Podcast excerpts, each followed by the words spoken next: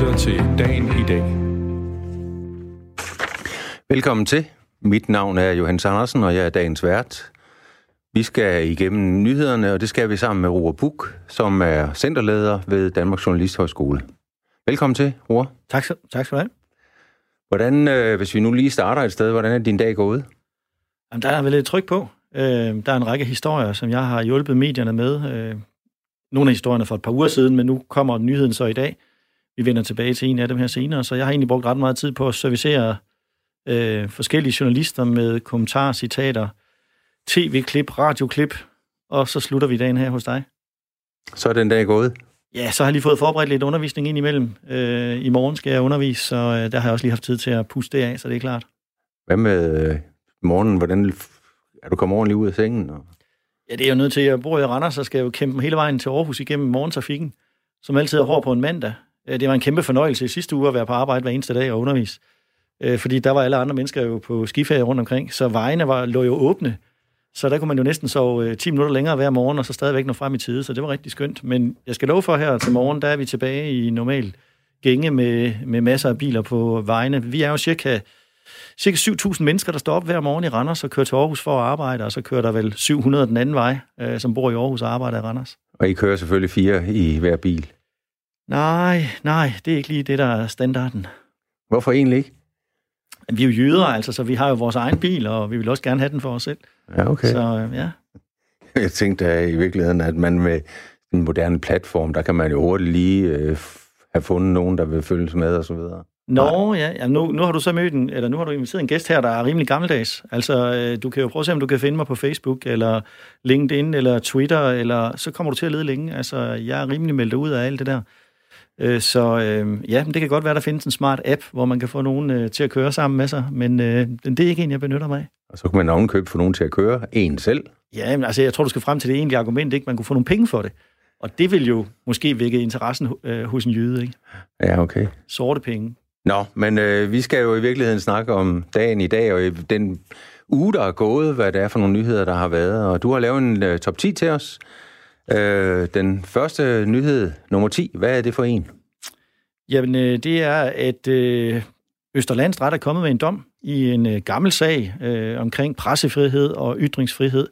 Øh, en sag, hvor en øh, tidligere PET-chef jo udgiver en bog, og øh, det vil øh, PET jo gerne prøve at lægge en forhindring ind i forhold til, for de mener, der er nogle kompromitterende oplysninger i bogen. Og så er der nogle medier, som øh, vælger at trykke den her bog øh, på avispapir, og der har så kørt en sag nu igennem en årrække, hvor der nu er kommet en, en afgørelse igen. Så, øh, og grunden til at egentlig den frem, det var faktisk, at, at for et par dage siden, der gik jeg ryddet op mit kontor. Øh, Danmarks Medie- og Journalisthøjskole skal, i Aarhus skal nemlig til at flytte. Så jeg er ved at tømme mit kontor og komprimere 60 hyldemeter til 3 hyldemeter, som er det, der er plads til i et moderne kontorlandskab. Så faktisk her for et par dage siden, så fandt jeg de her gamle trygte øh, øh tillæg, øh, som indeholder det her. Så det var en, jeg lige havde haft i hukommelsen her for et par dage siden, og bum, så kommer der altså lige en nyhed, fordi den her sag, den er ikke død endnu, selvom det jo er øh, fire år siden, fire-fem år siden, at alt det her, det fandt sted. Jeg gjorde præcis det samme, øvrigt. Jeg er lige flyttet, øh, og for et år siden flyttede jeg, og der, øh, da jeg så rodede mine hylder ned og skulle også reducere dem, øh, så øh, dukkede den der bog også op. Så jeg har også sådan haft det der, øh, hvad var det nu lige, den der slattende øh, avis-sektion egentlig gik ud på? Øh, hvad, og hvad, hvis nu vi skal sådan, øh, vi, har, vi har jo kun fornemmelsen af den, er det en alarmerende udgivelse?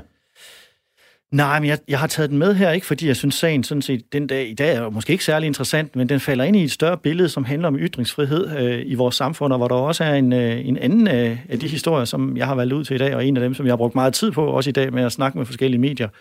Øh, det er jo en historie om, at, øh, at øh, ekspertkilder, som udtaler sig til medierne, øh, oplever en gang imellem at blive kontaktet af øh, ledende folk i Socialdemokratiet, ikke politikere, men ledende organisationsfolk i Socialdemokratiet, som øh, kontakter dem og siger til dem, at øh, man er lidt uenig med dem, og man synes, de måske skulle øh, tænke ting lidt anderledes, og også af, af sådan nogle budskaber om, at jamen, når du udtaler dig om det her, så risikerer du jo at blive blandet ind i det politiske slagsmål, øh, som, som der, der er blevet sagt til en af eksperterne. Christiansborg er jo en krigszone, og du skal jo passe på, når du bevæger dig ind i en krigszone. Sådan nogle sådan, øh, meget, øh, hvad kan man sige, på overfladen venlige, høflige øh, henvendelser, men med sådan en undertone af, at du skal tænke dig godt om, når du udtaler dig til pressen. Ellers øh, så kan det jo være, at du løber ind i nogle problemer øh, som forsker. Og, og, og, og ligesom den her historie i sin tid med, med PET og bogen, der ikke kunne blive udgivet, øh, og historien, der kører i dag øh, omkring, at man lægger pres på eksperter, øh, falder ind i et billede, hvor vi øh, i det her samfund i de seneste mange år har set en tendens til, at der er nogen, dels nogen, der gerne vil styre og kontrollere kommunikation i vores samfund, men også nogen, der gerne vil skabe en tavshedskultur. Det ser vi meget ude i den kommunale verden, som er det område, jeg har beskæftiget mig mest med gennem årene.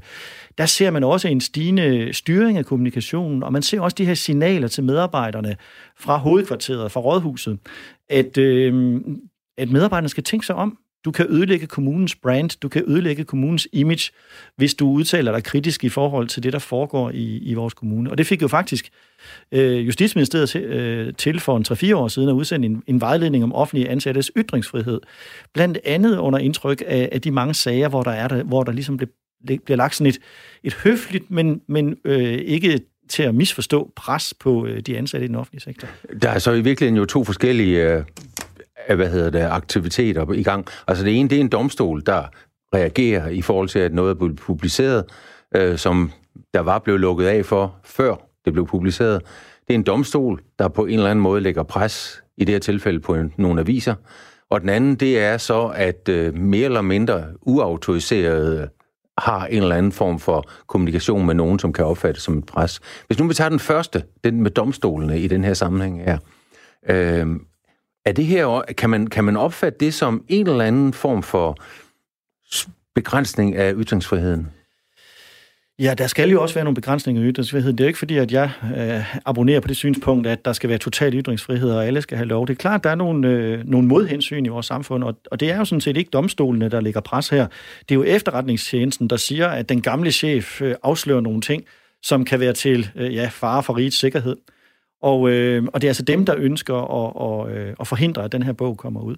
Men man kan jo faktisk godt være interesseret i, øh, hvis, det her, hvis de her nyheder her, eller hvis de her afsløringer her er til fare for, for landets sikkerhed, så er man som medie måske rigtig optaget af, der skal simpelthen noget ud her. Så koster det noget. Ja, altså det, det der så er pussigheden, hvis man, hvis man læser den her bog, ikke, og hvis man går ind og kigger på, hvad det er for nogle ting, som man mener, der har været til fare for rigets sikkerhed, så må jeg sige, at, at det er lidt svært at blive, blive vældig overbevist af den argumentation. Øh, fordi nogle af de arbejdsmetoder og så videre, som bliver beskrevet, det er jo arbejdsmetoder, der er velbeskrevet. Ikke så meget øh, i, øh, i øh, savlige og faglige bøger, men i virkeligheden i krimisgenren, spiongenren og så videre. Og der vil jeg sige, hvis man sammenligner de afsløringer, som der angiveligt er i den her bog, med hvad vi ellers ved om, hvordan spioner arbejder, så har jeg lidt svært ved at se, at, og det er der også mange, kan man sige, som har forstand på, øh, på efterretningsvæsen, der har sagt, jamen altså hør nu her, det, det der bliver afsløret her, det er jo ikke hemmeligt, det er noget, enhver ved.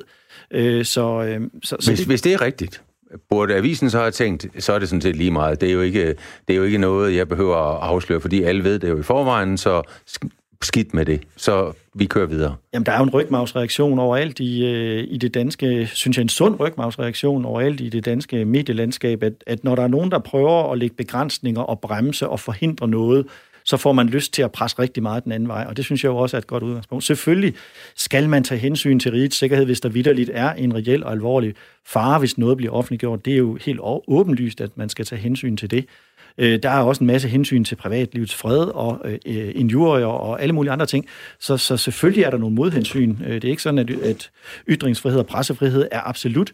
Men det, det, som bekymrer mig, det er, at vi ser altså en lang række tendenser på forskellige områder, hvor der er nogen, der ligesom prøver på at se, om vi kan få lukket noget ned, og på den, eller hvis vi ikke kan det, så er det mindste forstyrret, hvad det er, der foregår i den, øh, i den offentlighed og den offentlige debat, som vi alle sammen kan betragte. Og vi er formodentlig i en situation, hvor henvisningen til det, der hedder landets sikkerhed, det er en henvisning, som kan bruges uendelig mange i uendelig lange elastikstrimler, ikke?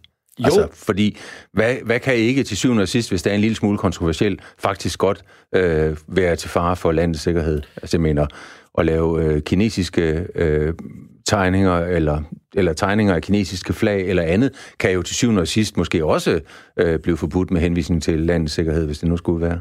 Jo, og der lever vi også i en tid, hvor vi jo, øh, altså, hvor vi egentlig begynder at nærme os, det vender vi tilbage til senere i udsendelsen, men vi begynder at nærme os en, en diskussion om den nye kolde krig, og at øh, vi er vældig presset udefra osv.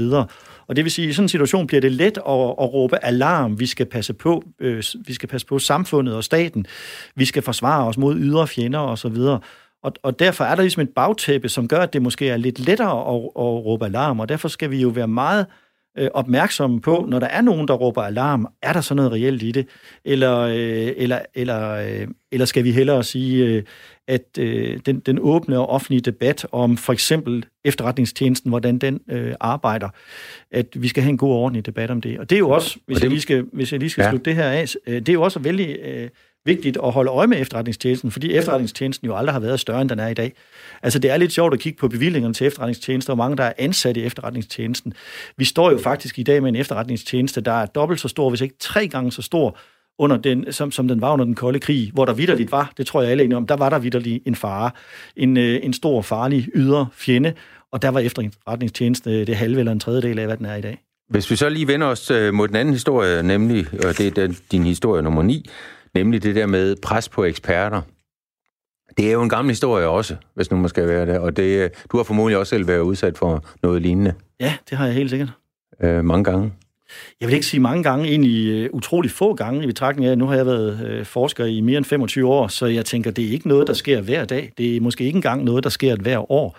Så man skal bestemt ikke uh, overdrive, hvor stort det her problem er. Men, øh, men det er et problem, når magthaver i samfundet, øh, folk, som sidder højt placeret i de politiske partier, begynder at lægge pres på, øh, på eksperter, der udtaler sig. Øh, man må jo gerne være uenig med eksperterne. Øh, man må også gerne kritisere eksperterne. Det er slet ikke det.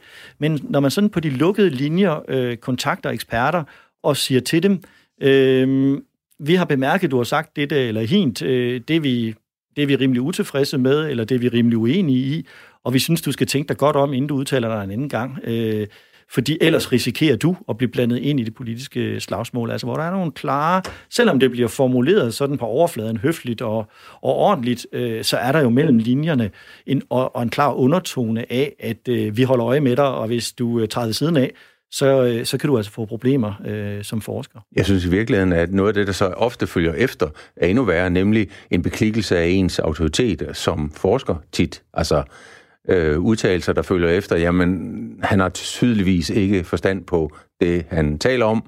Den hører man jo også øh, relativt tit.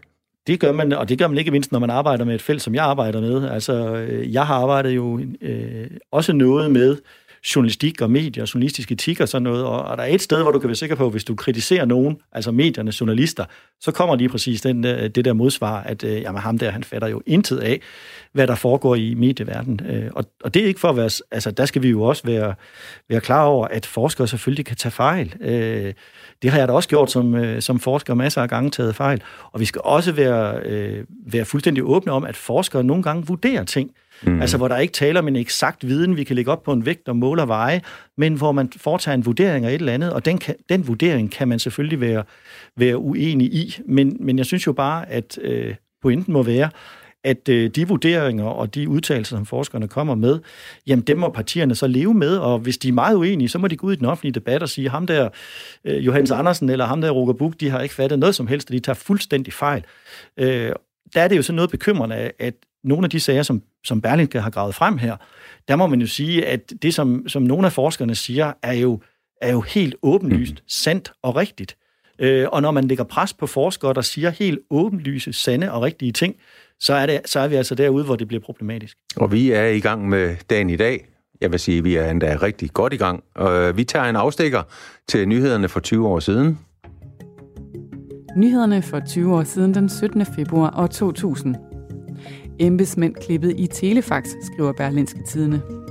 Statsministeriet erkender nemlig at have fjernet afsenderen på en afgørende fax i Østrig-sagen, før den blev lagt frem i Udenrigspolitisk Nævn, og det kritiseres bredt på Christiansborg. Internettet fører til social isolation, for internetsurfere bruger mere tid på arbejde og mindre tid på at være sammen med andre mennesker. Det viser det hidtil største studie af emnet. Forskere frygter nu en helt ny bølge af social isolation skabt af internettet. Og så har en biskop på Kyberen måske været lidt for smart. Han er ind i anklagerne om at forsøge at svindle britiske forretningsmænd for 3,7 millioner pund med et blive rig i en fartrik. Biskoppen blev for 14 måneder siden presset til at forlade sit job, men han bærer stadig titlen biskop og nægter sig skyldig. Du har lyttet til nyhederne for 20 år siden den 17. februar år 2000. Og vi er i gang med dagen i dag. Øh, mit navn er Johannes Andersen, og jeg har besøg af Roar Buk fra Danmarks Medie- og Journalisthøjskole. Er der noget i de her 20 år gamle nyheder, der vil lige øh, reflektere lidt over? Man kan jo, jo. sige, at censuren er der igen.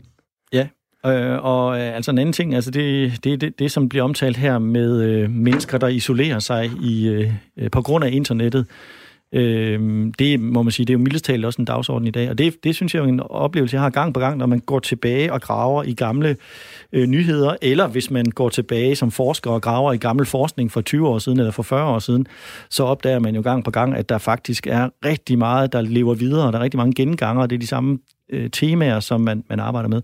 Og man, jeg må indrømme, den første association, jeg fik der med, med at klippe i en telefax, altså det var så lidt længere tilbage end 20 år øh, i forbindelse med Tamilsagen, og det er så igen, fordi jeg går og rydder op i mit kontor. Jeg har lige foræret Tamilsagen væk. Det her store, flotte, øh, syvbinds øh, ildrøde værk, som jo fældede øh, Slytter som statsminister, og, øh, og der var jo også en telefax blandet ind i det, øh, og øh, en politiker, som havde øh, glemt øh, noget om en telefax og kom til at lyve i øh, undersøgelses øh, over for dommeren i undersøgelsen, og faktisk fik en straf for det. Og så var hendes politiske karriere i øvrigt død. Øh, så, så jamen også bare at høre ordet telefax er jo også sådan lidt, øh, lidt sjovt i en tid, hvor, øh, hvor sådan noget jo er, er dødt. Men det der med at manipulere, altså at det er svært at få sandheden ud i, øh, af embedsværket, det er jo altså desværre også en klassiker. Øh, som journalister oplever hver eneste dag, når de øh, søger agtindsigt i sager og prøver at grave sig ned i sager, at det kan nogle gange tage rigtig lang tid og være rigtig, rigtig svært. Øh, øh, jeg har eksempler på journalister, som er som, som, øh, som søger agtindsigt for at få nogle dokumenter, som de har. Altså, de har fået øh, af en whistleblower nogle øh, dokumenter, som de sidder med, men for at dække over whistlebloweren, så søger de agtindsigt i dokumenterne, som de allerede har. Øh, og der kan de jo opleve, at det kan være svært for kommunen at finde de dokumenter, som journalisten udmærket godt ved, at han har. Men han kan jo ikke fortælle kommunen for eksempel, at øh, jeg ved, at det her dokument findes, for jeg sidder med det i hånden. Øh, så, så der må man sige, der er desværre også kommuner og andre offentlige myndigheder, der ikke følger øh, de almindelige spilleregler, der er i, øh, i et øh, demokrati og en retsstat. Oh, vi skal videre. Ja. Du har en liste, top 10, og vi er kommet til nummer 8. Ja, øh, som hænger lidt sammen med nummer syv, så vi kan jo prøve at koble dem sammen. Øh, de handler umiddelbart om, om to modsatrettede ting. Altså på den ene side øh, dansk industri og dansk byggeri, der overvejer, om de skal låse sig sammen, altså fusionere øh, de to interesseorganisationer. Og så omvendt en børne- og ungeminister, der sætter en stopper for, at flere øh, ungdomsuddannelser kan fusionere. Så, øh, så det kunne godt se egentlig ud som om, det er to øh, historier, der stikker i hver sin øh, retning. Men, Hvad er kernen, hvis nu vi skal sige? Er det centralisering, vi snakker om ja, her? det er centralisering, og det er derfor, jeg, jeg griber fat i dem. Øh, fordi det, der er baggrunden for, at ministeren siger stop, det er jo, at der har været et hav af fusioner i forhold til ungdomsuddannelserne. Øh, og, øh, og, og derfor så er baggrunden altså der fusion, dansk byggeri og dansk industri overvejer at fusionere. Vi kender alle sammen kommunalreformen, vi har politikredsene, vi har domstolene, vi har Fødevarestyrelsen. Altså en, der, hvor jeg kommer fra, de videregående uddannelser. Vi har nu endelig lang række af fusioner øh, øh bredt i det danske samfund, og ikke mindst i, i den offentlige sektor.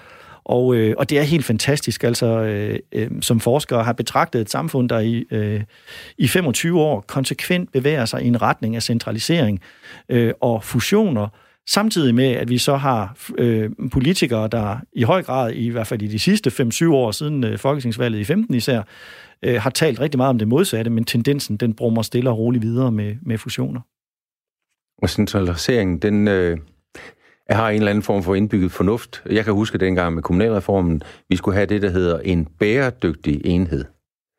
Og, og altså, en ting er, er rigets sikkerhed, det har vi nu været inde på, ikke? Og den anden udgave af det her elastik, det er en bæredygtig enhed. Hvornår er noget bæredygtigt? Jamen altså, det tragikomiske i forhold til kommunalreformen var jo, at øh, langt de fleste kommuner jo var bæredygtige i forhold til alle, eller næsten alle de opgaver, de, de løste. Så der var i virkeligheden på mange måder ikke et problem, og det var i hvert fald øh, i det omfang, der var et problem, der var det nogle meget specifikke områder. Øhm, og, og det, der jo også er et element i, i, i den reform, det er jo, at det var en reform, der blev underbygget af en, øh, på papiret i hvert fald, uafhængig strukturkommission, som lavede en stor diger øh, rapport, øh, som konkluderede, at for, som du siger, for at få bæredygtige enheder, så skulle vi have nogle større enheder.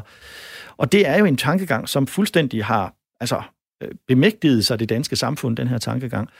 Og, øh, og det er faktisk underligt, fordi hvis du går ind i økonomisk teori og kigger på, hvad, hvad økonomisk forskning har vist, og hvad økonomisk teori har sagt, så siger de, jo, men det er rigtigt nok, at der er noget, der hedder stordriftsfordel. Hvis du bliver stor, så er der nogle fordele. Men det, der står på den næste side, det er, der, der er altså også noget, der hedder stordrifts ulemper. Og det er ligesom om, vi har glemt side 2 i den her bog, så vi farer bare derudad. Du lytter til dagen i dag. Den anden side af det, vi lige snakker om nu, det er de mennesker, der så blev udsat for det. Øh, nu skal du flytte. Øh, du blev formodentlig sat sammen med nogle... Eller når du, du sagde før, at du fik tre meter. Tre hyldemeter, ja. Tre hyldemeter. Ja, på et selvfølgelig øh, flermandskontor i forhold til mit øh, nedslidte, men gamle, store, flotte enmandskontor, hvor der er 60 hyldemeter. Så vi er i gang med den anden side af centraliseringen, nemlig det gør også noget ved mennesker. Det, det gør det helt, øh, helt sikkert. De her reformer har jo konsekvenser. Øh, det er jo også derfor, at den nuværende regering har spillet ud i forhold til at sige, at nu vil den til at gøre noget i politiet. Altså det nærpoliti, man nedlagde for nogle år siden, det vil man nu til at genetablere, fordi man, har, man, man jo har opdaget, at øh, den der følelse af, at politistationen ligger utrolig langt væk, øh, og at man aldrig ser, øh, eller sjældent ser øh, politifolk, øh, det skaber en utryghed øh, hos folk. Det, at biblioteket pludselig er noget, der er langt væk og er blevet erstattet af en bybus, der, øh, nej, ikke en bybus, en bogbus, der kommer hver 14. dag. Øh, det, at øh, skolen er lukket, altså alt, alt det der med, at den offentlige service rykker væk fra borgerne, det har enormt store konsekvenser for dem, der bor i det der område. Men det, der med den kyniske kasket på, jo selvfølgelig også er tilfældet, det er, at langt de fleste borgere mærker jo ingenting. Altså dem, der bor inde i byerne, i de større byer, de har intet mærket til alle de her reformer, for der er stadigvæk en skole og et, et postkontor og et bibliotek og en, øh, en, en ret og en politistation osv. Nyhederne for 10 år siden den 17. februar 2010. Tynet er på vej tilbage, nu blot som filipiner, skriver information. En voldsom stigning i brugen af au pairs gør det muligt for stadig flere danskere at udleve karriere og familiedrømmene på én gang. Men frigørelsen af de hvide middelklasse kvinder har en sideeffekt. En voksende klasse af kvinder fra fattige lande, hvis job har så lav status, at de kaldes piger, og som hverken helt er en del af familierne eller en del af det rigtige arbejdsmarked med tilhørende rettigheder. Priskrig på flyrejser skærpes.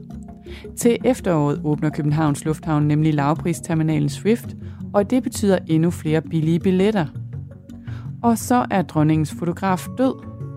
En dag i 1963 ringede den dengang 23-årige prinsesse Margrethe til fotografen Rimer Mønskovs atelier, for tronfølgeren ville gerne have taget et privat portrætfoto. Opkaldet blev indledningen til et mangeårigt samarbejde mellem kongehuset og den anerkendte portrætfotograf. Du har lyttet til nyhederne for 10 år siden den 17. februar 2010. Og vi er i gang med dagen i dag. Mit navn er Johannes Andersen. Jeg har besøg af Overbook, Danmarks Medie- og Journalisthøjskole. Og vi er i gang med næste nyhed, nemlig nyhed nummer 6. Ja, udligningsreform. Og der må man jo sige, altså hvis, der, hvis man har fulgt med, øh, tændt en radio eller et tv-apparat her i de seneste uger, eller åbnet en avis, så eller gået på nettet og læst sine nyheder, så kan man vist ikke rigtig være kommet udenom den. Øh, det er virkelig noget, der tiltager sig en enorm opmærksomhed. Og det er, jo, det er jo meget logisk, fordi alle og enhver kan jo overskue, hvad det her handler om. ja, lige præcis. Øh, det er meget, det er meget nemt. Øh, det er faktisk det, der er min pointe. Det er det her meget nemt at overskue. Og derfor må jeg indrømme, at jeg går og morer mig lidt over i de her uger, altså den enorme virak, der er omkring det her. Det, som er baggrunden for udligningsreformen, det er jo nogle helt fundamentale, man kunne sige, megatendenser i vores samfund. Der bliver flere og flere ældre, og nu kigger jeg på dig, Johannes, altså der bliver flere og flere ældre, det er der blevet, det er der blevet de sidste 20 år, så kan jeg så kigge på mig selv, det bliver der også de næste 20 år. Der er blevet, øh, hvad skal vi sige, 250-300.000 flere ældre, når vi kigger 10 år tilbage. Der bliver 300.000 flere ældre, når vi kigger fremad. Og det, der er pointen i forhold til kommunerne, det er, at det, det er det gode, de mange ældre er ikke ligeligt fordelt. Nogle steder i landet, der er der rigtig mange af dem her, og andre steder er der ikke nær så mange. En anden mega tendens er, at vi rykker ind til byerne. Øh, vi gider ikke bo ude på landet. Vi lige har talt om, at skolen er lukket, og biblioteket er lukket osv. Vi rykker ind mod byerne, og det er jo en tendens, der har været i gang i 150 år i virkeligheden, men som er blevet accelereret her også over de seneste 10 år siden øh, kommunalreformen.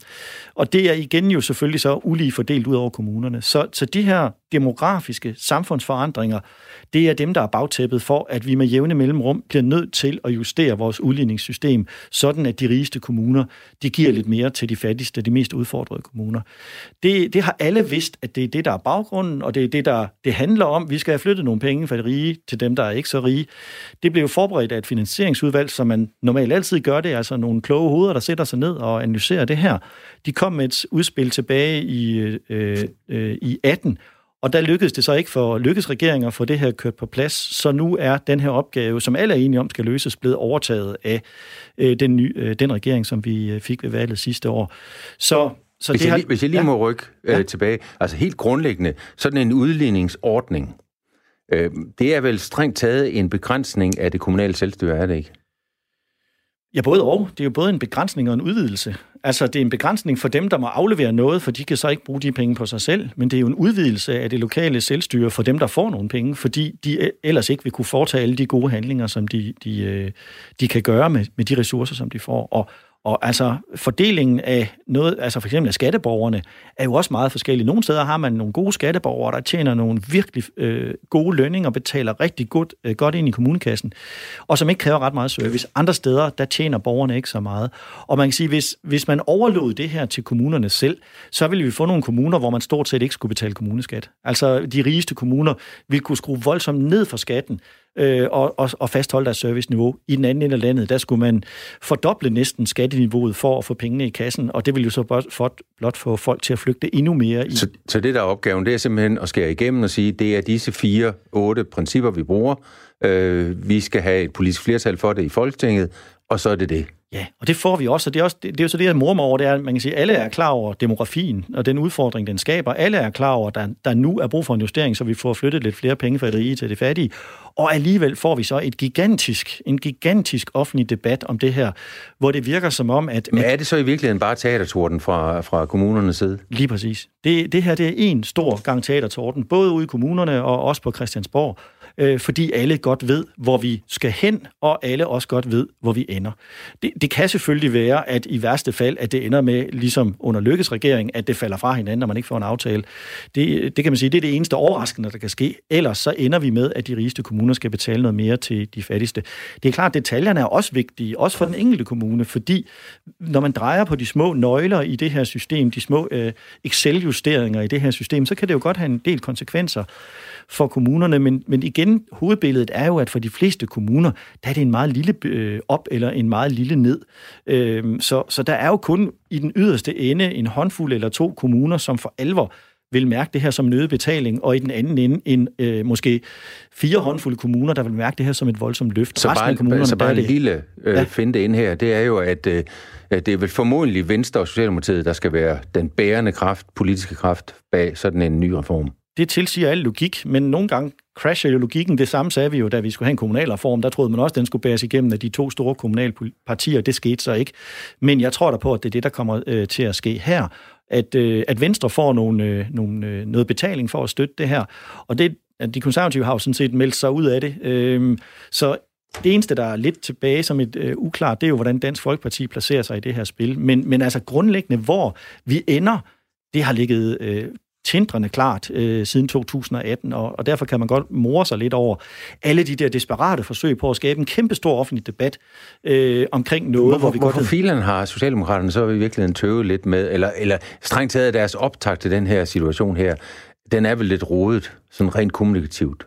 Det må man sige, og det, det er meget mystisk, det der er foregået. Øh, altså, jeg ved ikke, hvem det er, der har planlagt deres kommunikation, men det er i hvert fald en, en kommunikation, som... Det er vikaren. Ja, det ved det ikke. Altså, det, det er virkelig svært at forstå, fordi der er sket nogle ting i kommunikationen, som så har været med til at hisse folk endnu mere op. Ja. Øh, man ved jo, at, at altså, det her det er en tabersag for enhver regering, fordi der, der er lige så mange tabere rent økonomisk, som der er vindere, og det der så er medielogikken, det er selvfølgelig, at tabere, de er de råber højere, og de er en bedre nyhed end dem, der får noget ud af det. Så en, en udligningsreform ender altid i, et, i virkeligheden et, et lille minus for enhver regering. Fordi alle er sure. Altså dem, der skal betale noget mere, er sure, og dem, der får noget, de siger, at det er meget godt, men vi skulle have haft noget mere. Så, så det, er ikke en, øh, det er ikke en vindersag, det her. Nummer 5. Ja, øh, det er en øh, nyhed, som jeg egentlig har gået og, så jeg kan sige, sammen med FN øh, og, og øh, gået og ventet sådan med frygt og bæven for, nemlig en nyhed om, at nu er det, det, det første afrikanske offer for coronavirusen øh, kommet. Og øh, hvorfor er man så så bange for det? Altså, øh, den dækning, som vi jo har haft indtil nu, det er jo sådan meget en dækning af, hvad der foregår i Kina. Og så er det jo selvfølgelig også meget en dækning af, øh, er der nu en dansker, øh, er der nu nogle danskere, der er berørt af det her. Men der, hvor vi sådan øh, virkelig skal være bekymrede i forhold til, øh, hvor mange mennesker, der kommer til at dø af det her, det er jo i forhold til Afrika, fordi at man i Afrika ikke har et sundhedsvæsen, som på nogen måde matcher hverken vores eller det kinesiske sundhedsvæsen. Så når først sådan en virus får lov at slå sig løs, i afrikanske lande med meget svage sundhedssystemer, så vil man altså kunne se nogle dødstal. Der er vand ved siden af det, som vi har øh, set indtil nu. Øh, og, øh, og jeg har egentlig også taget den med, fordi man kan sige, at Afrika i det hele taget jo er et område, som, som vi ikke giver særlig meget opmærksomhed, selvom der i Afrika foregår og kommer til at foregå en, en masse vigtige ting, men jeg vil dog sige, at for eksempel Jyllandsposten øh, øh, havde den her historie med, med det samme, øh, og, og netop også med det der øh, kan man sige, globale perspektiv, som jo også ligger i, i Jyllandspostens selvforståelse, at, at her sker der altså noget, som, som, øh, som er værd at bemærke sig. I virkeligheden burde det her vel næsten have været den vigtigste nyhed.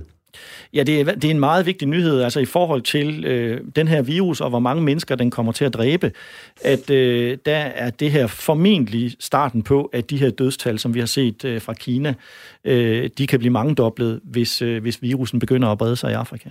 Tak, Romer. Vi skal have nogle nyheder for fem år siden. Nyhederne for fem år siden, den 17. februar 2015. Sociale medier legitimerer jødehad. Attentatet mod synagogen i København sker nemlig i en tid, hvor antisemitismen på nettet er voksende, konstaterer forskere. Samtidig er tonen blevet langt hårdere i både den religiøse, men også den brede debat, hvor ekstremistiske grupperinger finder moralsk opbakning, skriver Kristi Dagblad. Banker vil helst låne ud til egne skræntende landbrug. For banker afviser at finansiere landmænds køb af sund landbrug, fordi de hellere vil have landmændene til at købe de landbrug, som banken har penge i klemme i. Det er en tendens, at bankerne strækker sig længere, når det er deres egne landmænd, siger Finanstilsynet. Og så er seniorbølgen en gave til dansk erhvervsliv. Verden bliver ældre, og det, nogen kalder ældrebyrden, har potentiale til at blive en multimilliard eksportindustri. Og danske virksomheder er om nogen klædt på til at møde de stigende behov for medicin, høreapparater, specielle fødevarer osv., skriver Jyllandsposten. Du har lyttet til nyhederne for fem år siden den 17. februar 2015. Vi er i gang med dagen i dag. Mit navn er Johannes Andersen, og jeg har besøg af Roar Buk, Danmarks Medie- og Journalisthøjskole. Nyhederne for fem år siden, er der nogen, der ringer en klokke hos dig, eller giver anledning til en lille refleksion? Nej, jeg tænker bare den der med, kan vi stole på bankerne? Altså, det er jo en debat, som øh, på mange måder bliver udløst af finanskrisen, der starter i 2008, og som, øh, som jo også bliver relevant, når den næste krise kommer. Altså, det er jo ikke godt at vide, når den kommer, men vi plejer jo at få en krise hver, hver 7., 8., 9. år, og der kan man sige, hvis vi kigger på USA, så, har, så er vi allerede langt ud over det. Øh, og det er jo også det, der har været den økonomiske forventning, øh, når vi kigger rundt i verden. Det har været, at, at, at ledende økonomer fra Verdensbanken, øh, fra OECD, øh, fra centralbanker rundt omkring i verden, der har bekymringen jo de sidste par år været, nu kommer krisen snart, men den er jo så udblevet. Øh, og, øh, og jeg er helt sikker på, at når krisen kommer, så får vi en ny omgang diskussion. Øh, kan vi stole på bankerne, øh, og hvor, hvor godt gør de deres arbejde? Altså nu, nu, nu er vi jo i Aarhus lige nu, og når man står og kigger ud på, øh, på bygningerne her i Aarhus og tænker på, hvad det koster at, at bo her, øh, så kan man jo godt sige, at den boligboble, som vi skabte i 2008, den er vi jo på niveau med og faktisk lidt over. Og, og, og det har vi jo, det skal vi jo ikke kun pege på bankerne i forhold til, at vi er endt i den situation. Det skal vi også pege på hinanden, fordi det er jo i den sidste instans boligkøberne, der er med til at træffe de her valg og betale de her astronomiske priser for at, at bo i for eksempel Aarhus. Så, øh, så jeg tror, det er, en, det er en nyhed, der kommer igen lige om lidt, når den næste krise kommer. Så, så får vi diskussionen af, hvorfor tillod bankerne, at vi for eksempel fik en boligboble i de store byer i Danmark. Vi rykker på listen. Vi har en top 10. Du er kommet til nummer 4. Ja, nu var vi jo øh, kommet til Afrika, og der fortsætter vi jo så ned i Afrika, øh, fordi den amerikanske udenrigsminister, øh, efter at have været til sikkerhedstopmøde øh, i Berlin øh, og har diskuteret de store sikkerhedsproblemer, vi står overfor, så rejste han videre til øh, en rundtur i Afrika. Og øh, den har jeg valgt, fordi at jeg også, som jeg også fik antydet før, at øh, Afrika er et meget spændende område, som rigtig mange aktører i øh, global øh, international politik retter deres blik imod. Øh, kineserne har jo i en årrække prøvet at øh, stille og roligt liste sig ind i Kina. De har øh, slået vrøvl i Afrika. Øh, de har brug for Afrika øh, som et sted, hvor der er nogle interessante råvarer, som et sted, hvor der er noget på sigt interessant arbejdskraft, øh, et interessant marked. Og, øh, og der kan man godt sige, at amerikanerne øh, måske i en årrække er blevet kørt lidt ud på tidsspor og hvor amerikanerne helt tydeligt her de sidste par år har øh, prøver at presse sig ind på banen igen og styrke deres position øh, rundt omkring i Afrika. Men, men der løber de jo så ind i nogle problemer, som, som blandt andet er, at USA, øh, selvom det jo ikke har været en kolonimagt i Afrika, så bliver USA jo set som en del af, øh, af Vesten og de vestlige magter, og, og dermed en kolonitfortid, som selvom USA ikke har nogen direkte lod i det, så, øh, så er der en, en hel masse goodwill til et land som Kina, og derfor er det svært for amerikanerne at at kæmpe sig tilbage på banen. Men, men Afrika er jo på mange måder det, som, som når vi kigger 20-30 år frem, bliver set som fremtidens øh, kontinent. I for... Du sagde før, at ja. der i virkeligheden var ved at komme en ny form for kold krig, hvis man kan sige det sådan. Altså fronterne mellem USA og Kina ligger sådan som noget, man måske kan se. Måske ikke. Det er helt sikkert den kommende kolde krig. Det er ikke den, vi skal snakke om lige om lidt, den med Putin og Rusland. Det er ikke der, Nej. bekymringen skal være fremadrettet. Altså, øh, øh, den store bekymring fremadrettet, det er i forhold til Kina, hvor man jo taler om øh, strategisk rivalisering mellem Kina og USA. Allerede under Obama, der sagde den amerikanske regering ganske tydeligt, at fremtidens konflikt, det er Kina, det er ikke noget over i Europa. Du lytter til Dagen i dag vi rykker til nummer tre. Ja, den, øh, den tredje, der skal vi ikke så langt væk. Øh, det, som mange havde set som øh, Merkels efterfølger, øh, den potentielle øh, nye eller kommende kansler i øh, Tyskland, meldte, meldte jo sådan lidt overraskende, øh, overraskende her for et par dage siden, at hun øh, altså ikke går efter at blive Merkels afløser. Og øh, og det er jo i sig selv en interessant historie, altså i forhold til øh, en ting, som, som både du og jeg har beskæftiget os med, politiske partier og topstyring. Altså er der en ting, der er gennemgående resultat i partiforskningen de sidste 100 år, så er det, at partier er topstyret. Og, og der har vi jo haft, øh, der har vi et eksempel på her, at topstyring ikke altid ikke lykkes hver gang. Men der har vi virkelig også en udfordring. Ikke? Jeg mener, at følge efter øh, Merkel, øh, det må for alle uden undtagelse være noget af en umulig opgave. Altså den første, der kommer efter, skal jo, skal jo virkelig en klokke i det. Ja, det må man sige. Det, det er da ikke et job, der, der umiddelbart, altså hvor man kan regne med at, at, at, at øh, overpræstere i forhold til, til forgængeren. Men jeg synes, det er interessant det der med, at selvom Merkel har været en fantastisk, altså ekstremt stærk leder, både af sit parti og af Tyskland, og af Europa, kunne man tilføje, øh, så er hun altså ikke i stand til at bestemme, hvem der skal være hendes efterfølger. Og det er der jo på en eller anden måde også øh, noget, noget sundt og demokratisk i. Men, men det der med parti, øh, øh, partier som topstyrede maskiner, der synes jeg jo også, at vi har været igennem et eventyrligt år i Danmark, fordi det er ellers noget af det, som både du og jeg har stået og doseret for de studerende. Top, altså når du siger parti, så siger du topstyring. Øh, vi har set et venstre i Danmark, hvor øh, formanden og næstformanden pludselig blev sparket ud til højre og fik at bide af baglandet, altså partiorganisationen, at øh, nu nu orker vi simpelthen ikke alt det larm og ballade, der er med jer mere. Så der, man sige, der har været nogle cases, øh, som, som virkelig bryder vores almindelige opfattelse af, øh, hvem der bestemmer i partierne, og det synes jeg er vældig forfriskende og interessant. Men, men vi vil ikke komme dertil, hvor vi siger, at nu er topstyringen ligesom blevet svækket? Overhovedet ikke. Altså, øh, vi har jo set, hvordan den nye ledelse i Venstre har taget fat øh, med topstyring, og for eksempel i forhold til Christian Jensen jo klart har vist, hvis man træder ved siden af, så øh, bliver man straffet øjeblikkeligt af den nye øh, top, der bestemmer. Men jeg vil sige, der er en anden grund til, at jeg tog Merkel med. Det er jo også fordi, at vi jo ikke hører ret meget om, hvad der foregår i Tyskland. Altså, vi hører mere, end vi har gjort tidligere. Øh, men vi hører jo ikke ret meget om, hvad der foregår i tysk politik sammenlignet med amerikansk politik. Altså, og, og den fornemmelse af, at øh, lokalpolitik eller regionalpolitik i Tyskland i virkeligheden er fundamentalt vigtig også, den har vi meget lidt af den herhjemme. Overhovedet ikke. Altså, hvis du kigger på den intense mediedækning, der er af det amerikanske præsidentvalg. Og den er jo på, på den ene side jo fair, fordi USA er verdens supermagt øh, og vil blive ved med at være det, så langt øjet rækker. Øh, så det er selvfølgelig vigtigt, hvem der bliver præsident i USA. Øh, det er helt klart. Men den der minutiøse, detaljerede dækning, vi får i virkeligheden næsten i halvandet år før et amerikansk præsidentvalg. Altså hvis vi lægger det sammen, så får vi næsten mere dækning af et amerikansk præsidentvalg, end øh, hvad vi gør af et dansk folketingsvalg.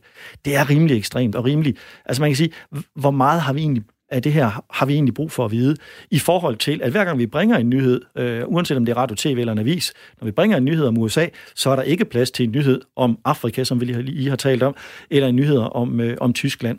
Og øh, det er også derfor, jeg, øh, jeg tager Merkel med, og historien om, at hun ikke styrer sit parti, som man kunne have troet.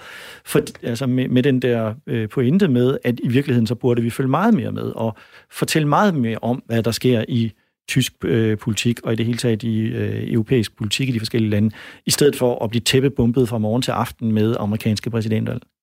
Altså, du er kort sagt træt af amerikansk præsidentvalg? Jamen, det har jeg været længe. Altså, det har jeg været næsten inden det gik i gang. Altså, fordi øh, man kan sige, i forhold til øh, demokraterne, der har vi jo allerede været i gang i et halvt års tid, øh, en 3-4 måneder, øh, og det er jo først inden for den næste måned, det for alvor bliver interessant, og, øh, hvor man kan sige, hvor vi kan begynde at se, hvem er de sidste to-tre stykker, og hvem af dem bliver det. Øh, og så kan man sige, at den sidste ende øh, skal det så være den ene præsident eller den anden præsident. Så altså, øh, hvis man var benhård, øh, så, kunne man jo, øh, så kunne man jo egentlig starte nu, i stedet for at have været i gang en 3-4 måneder med specialmagasiner, øh, store artikler hver eneste weekend osv. Jeg synes faktisk, vi bliver bombarderet med en hel masse øh, unødige, øh, øh, ny, unødige nyheder, som, og, og hvis jeg må tilføje, ja. for jeg, jeg synes nemlig, at der er kommet en vinkel oveni, og det er den, at, øh, at det er nyheder, som handler om det, der sker i morgen, mange af dem. Og, og det er jo ikke nyheder. Det er jo et eller andet form for nogle gange relativt kvalificeret gætværk om, hvad det egentlig er, man forestiller sig, der så vil ske i og efter det, så vil der ske noget andet. Altså, det, det er sådan en, en form for, for en, intens opfindelse af nogle nyheder, som, som ikke er rigtige nyheder, men bare en vurdering af, at noget kunne gå den vej. Ja, og vi, altså i hvert fald især til at begynde med øh, ved, ved de forskellige valg, som foregår nu, altså der fægter man jo meget i blinde. Øh, på den anden side set, så har vi jo også, øh, hvad hedder det, meningsmålinger, der gør, at man kan følge nogen med, nogenlunde med. Men altså meget af det, det er jo det er jeg sådan set enig med dig det minder lidt, lidt om en vejrudsigt, ikke? Altså, hvordan bliver vejret nu i morgen? Og man kan give nogle meget kvalificerede bud på det, øh, og, øh, og, og som regel rammer man da så nogenlunde rigtigt. Men, men, men jeg synes, det mere fundamentale spørgsmål er, det er, hvad skal vi bruge alle de der detaljer til? Er det, altså, har vi nogen, Altså ja. har det nogen som helst, øh, er det noget, vi kan bruge til noget som helst i forhold til at finde ud af, hvad skal Danmark gøre i international politik? Hvad skal vi gøre øh, i forhold til europæisk politik osv.? Øh, der er det for mig at se meget, er det fuldstændig øh, irrelevant. Det er så fordi, det er så uendelig mærkeligt, det der foregår med den præsident, man har lige nu i ledelse.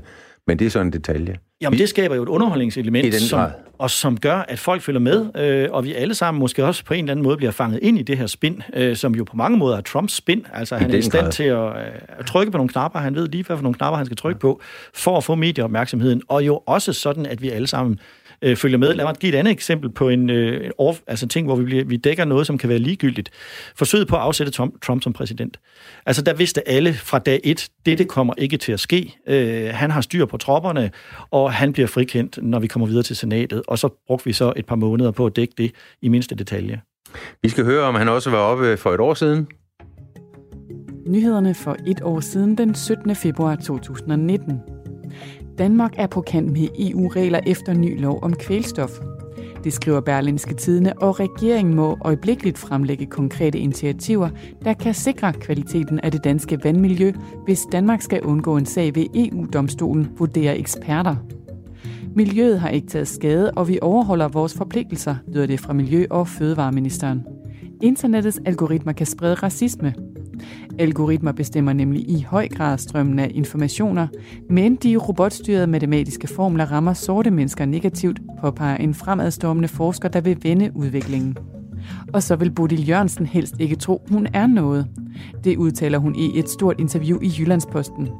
For selvom skuespilleren lever af at optræde over for et stort publikum, gør hun meget for, at succesen ikke stiger hende til hovedet. Du har lyttet til nyhederne for et år siden, den 17. februar 2019. Og vi er i gang med dagen i dag. Mit navn er Johannes Andersen, og jeg har besøg af Roar Buk fra Danmarks Medie- og Journalisthøjskole. Vi er i gang med ugens top 10. Vi er kommet til nummer... Ja, skal vi lige kigge på det, der var? Der var ingen Trump fra et år siden. Nej, det var der ikke. Var der noget andet, der var- var interessant? Øh, Der var ikke umiddelbart noget, som jeg lige øh, bed mig mærke i. Jeg synes, internettets øh, algoritmer kan sprede racisme, synes jeg måske var, var lidt tankevækkende. Vi, har, vi har med et andet monster at gøre her, nemlig det, der hedder algoritmerne, Ja. som vi alle sammen, der er øh, på det net, der ved jeg så, at du ikke er, øh, men, men vi øh, bliver ramt af algoritmerne dagligt. Ja. Hvad siger du til dem? Jamen, altså, det, du ikke er på? Det, det, er der, det er helt sikkert, og jeg bliver også ramt af dem. Altså, selvom jeg ikke er på Facebook eller Instagram eller nogle af de her steder, så bliver jeg stadigvæk ramt af dem, fordi hvis jeg laver en almindelig Google-søgning øh, på, på hvad som helst, øh, så er algoritmerne jo også på spil. Og man kan sige, at den der skjulte magt, øh, den skal vi jo nok i virkeligheden være mindst lige så bekymrede for, som den, den øh, manipulerende magt, hvor der sidder nogen, som vi har været inde på her, altså klipper i øh, telefaxer og ikke vil komme ud med, øh, med de informationer, man skal, når man søger agtindsigt osv. Men i forhold til, øh, til de der mennesker, der manipulerer eller prøver at fordreje, så kan man sige, i det øjeblik, at det er noget, der foregår automatisk, øh, så, så er det meget bekymrende, fordi vores muligheder for... Ja, vi ved jo godt, det foregår. Det er jo ikke, fordi vi altså, ikke er klar over, at det foregår, men vi har jo uendelig vanskeligt ved at gennemskue øh, helt præcist, øh, hvordan det foregår. Og der har der været nogle historier fremme, for eksempel i forhold til øh, ledige stillinger, jobopslag osv., øh, at der kan være nogle kønsskævheder i forhold til, hvad er det for nogle øh, job, som kvinder bliver præsenteret for. Når de leder efter et job, så bliver de jo sjovt nok præsenteret for nogle jobs, som er lavere øh, betalt, altså lavere lønnet, øh, øh, som er mindre øh, højtstående end de job, som en tilsvarende mand med tilsvarende kvalifikationer, som leder efter et job, bliver præsenteret for. Og så kan man sige, så kan vi så altså få øh, øh genskabt øh, i de næste generationer de kønsskævheder, der er i vores samfund. Og det foregår altså på en meget, meget usynlig måde, og det synes jeg bestemt også er øh, en, af fremtidens store bekymringer. Hvis vi ser tilbage på den lille time, vi har stået her sammen, så startede vi med censur. Vi er gået over centralisering som en måde at kontrollere øh, informationer på. Vi har været inde på øh, en sag, hvor, hvor man skulle kommunikere en udligningsreform. Vi har været på manipulationer, mediemanipulationer, som er globale, og nu er vi så lige vendt ved, ved de her matematiske algoritmer. Det er, det er hæftige sager, vi har været igennem. Det må man sige. Hvad er din nyhed nummer to? Min nyhed nummer to, øh, det er jo så noget, der er blevet en øh, klassiker, kan man sige, i løbet af ganske kort tid, nemlig fake news. Øh, den lille historie, som jeg har gravet frem, det er sådan en historie om, at, øh, at nogle af Trumps venner øh, i et af, øh, en af delstaterne i USA øh, er kommet med et forslag til delstatsparlamentet om, at man skal vedtage og slå fast, at øh, for eksempel CNN, øh, det er per definition øh, et fake news-medie. Øh, og det synes jeg jo er en, en sjov krølle på en, en øh, debat, som har kørt rigtig længe. Men det, som jeg egentlig øh, gerne vil sige, og grunden til, at jeg har valgt en, en fake news-historie, øh, det er jo, at, øh, at det er en diskussion, som er kommet øh, i løbet af ganske kort tid. Altså, begrebet stormer ind på himlen, den politiske øh, himmel, øh, i 2016 øh, i forbindelse med det amerikanske præsidentvalg. Og øh, det er faktisk ikke øh, Trump, der begynder at snakke om det. Det er faktisk Hillary Clinton, der i december 16 begynder at snakke om det. Øh, men Trump, han griber begrebet i øh, januar øh, 17, allerede inden han er blevet præsident, øh, hvor han øh, øh, opdager, at han har fundet et begreb her, som er meget effektivt øh, i hans kamp mod nogle af de store øh, medier, som ikke er særlig venligt stillet over for ham. Øh, Øh, og det er der jo ingen medier, der er. Altså hvis vi kigger tilbage på valgkampen i 16, så var der to ud af de amerikanske top 100 medier, der pegede på Trump, og der var mere end 50, der pegede på Hillary Clinton, og så var der så nogen, der ikke øh, bekendt kulør. Men der var jo en massiv medieopbakning øh, til Hillary Clinton, netop fordi det var Trump, der var modstanderen. Og det er så jo et parentes bemærket lidt interessant i forhold til mediernes magt. Altså selv med stort set samtlige medier i ryggen, så formåede Hillary Clinton ikke at vinde det valg. Men, men altså det, jeg vil frem til at sige, det er, fake news det begrebet skyller ind øh, i den offentlige debat, ind i forskningsverdenen. Der bliver skrevet bøger, der bliver skrevet forskningsartikler, der bliver holdt konferencer, og alt det er faktisk sket siden 2017. Og hvad er grunden til, at vi... Altså, fordi det ene ting er, at vi kan snakke om det, fordi, øh, og jeg tror, at grunden til, at vi snakker om det, det er, at øh, vi, vi har simpelthen brug for at få styr på, på mange af de elementer, der er i nyhedsstrømmen. Den anden side af det, det er, at der er mange, der producerer fake news. Jamen selvfølgelig er der det, og det har der altid været. Altså manipulation med nyheder og øh, informationer har der jo været lige så længe, som der har været politik. Øh, hvis man tænker tilbage på den, den gamle kolde krig, der blev der lavet misinformationskampagner både den ene vej og den anden vej. Så, så det er jo en klassiker i politik øh, og, og prøve at manipulere med sandheden og, og med nyheder. Det er så bare ikke særligt tit medierne som sådan, i hvert fald ikke hvis vi kigger på de danske medier, dem der producerer øh, falske nyheder. Det er alle mulige andre aktører, øh, som kommer med informationer, som de får placeret i er, er det på grund af den der uredigerede magt, som vi som almindelige borgere har fået i forhold til, at vi kan producere nyheder? Fordi opmærksomheden nummer et er på internettet, og så er jeg lige ved at sige, og nummer to, eller tre, eller fire, det er, så går de en gang imellem ud i samfundet, dem der skal se, hvad der var nyheden. Jo, men altså, der, det, det, er jo svært, det er jo svært at sige, hvad kan man sige, hvem der er mest skyldig i det her, men det, som i virkeligheden er pointen, det er, at øh, det, man kunne være bekymret for, at, at vi ligesom opgiver troen på sandheden, og vi opgiver troen på medierne, og vi opgiver troen på journalisterne. Øh, der er der intet, der tyder på, at den her debat har nogle reelle øh, konsekvenser uden for USA. I USA har man fået et fuldstændigt polariseret billede, hvor demokraterne synes godt om medierne og stoler på medierne, og republikanerne, der er vi nede på 12-15 procent nu, der stoler på medierne bredt. Øh, men hvis du kigger på Europa, så er der en stigende, øh, hvad hedder det, øh, tro på, eller tiltro til medierne i Europa, hvis du kigger i Eurobarometeret. Hvis du kigger på, øh, hvis du kigger på de skandinaviske lande, så er der over de sidste fem år sket en voldsom eksplosion i tilliden til medierne. Øh, ikke som en konsekvens af fake news-debatten, for det her det starter allerede før fake news-debatten. Så der er faktisk en god og sund tillid til, til pressen øh, i Europa. Den er voksende. Den er ekstremt voksende i øh, Skandinavien. Hvis du kigger på journalisterne, dem, dem der, der laver nyhederne, den er lav. Men det var den også for fem år siden og for ti år siden, så, og for 100 år siden for den sag øh, skyld. Og, og det sidste element, det er så nyhederne. Stoler vi på nyhederne? Ja, vi stoler på nyhederne, når de kommer fra rigtige medier, fra i Danmarks øh, sammenhæng, altså øh, Danmarks Radio, TV2, øh, de store grundige aviser. Men, men der kan man så sige, at hvis den amerikanske kultur, den kommer til at blive eksporteret til for eksempel Europa igen, så vil der være en, igen en polarisering, ikke? Altså at de etablerede medier, de lyver. Ja, men det ser vi heldigvis ingen tendenser til. Der er nogle, øh, hvad kan man sige, små marginale politikere, der prøver, men de har jo ikke noget gennemslag. Radio 4 taler med Danmark.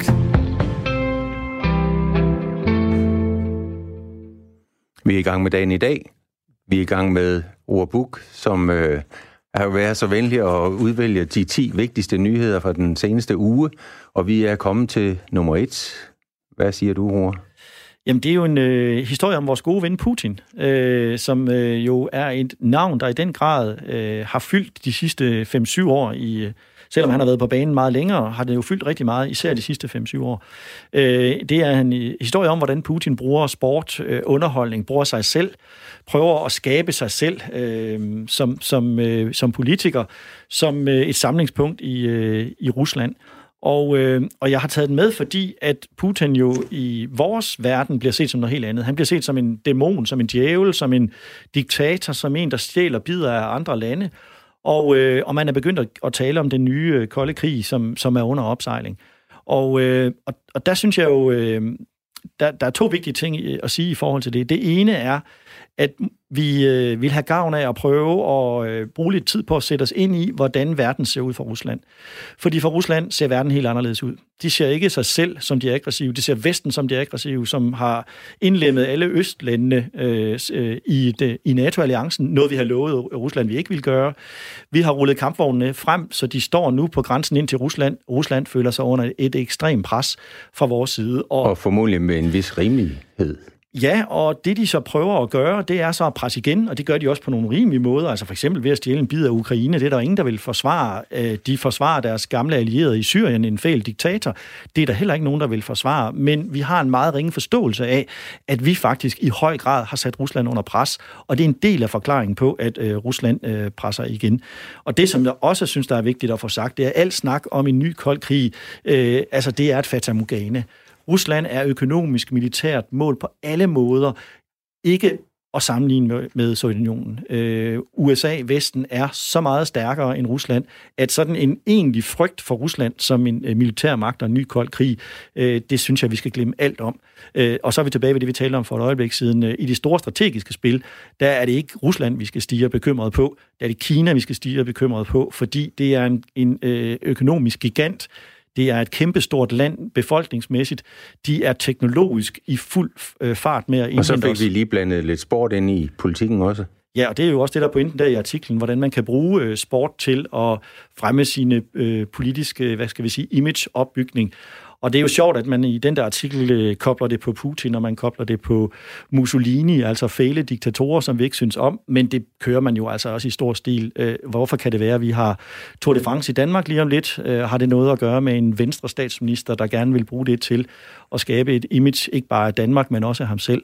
Så jo, politikere bruger sporten, og det gør de altså både i demokratier og i diktaturstater. Og nogle steder, der sprøjter de sig som øh, fuldstændig urimelige midler. Inklusive i Rusland. Men det er så en anden historie. Ja. Roar Buk, du skal have tusind tak, fordi du øh, kom og lavede din øh, top 10. Vi har været rundt om rigtig, rigtig mange spændende ting. Centralisering, censur, øh, vi har været i gang med fake news, vi har været i gang med, hvordan internettet også kan være medvirkende til, at man øh, flytter nyheder, skaber nyheder og skaber fornemmelser hos os selv. Ja. Fornøjelse. Tak lige med, med må jeg fyre den sidste af? Ja, nej, det må du ikke, Nej. fordi at øh, det her, der er det mig, der har det sidste ord. Ja, det Sådan du. er det. Den her udsendelse her, den er produceret af Paseo. Øh, min producer er Jonas Halstrøm. Øh, mit navn er Johannes Andersen, og øh, jeg har haft øh, fornøjelsen af at lave dagen i dag, øh, og vi har været rigtig mange til... Havde du en lille en? Jeg kan ikke nå det. Ikke på tid. Sådan skal det være. Fordi vi er nu i gang med at lægge op til nyhederne med Anne Philipsen.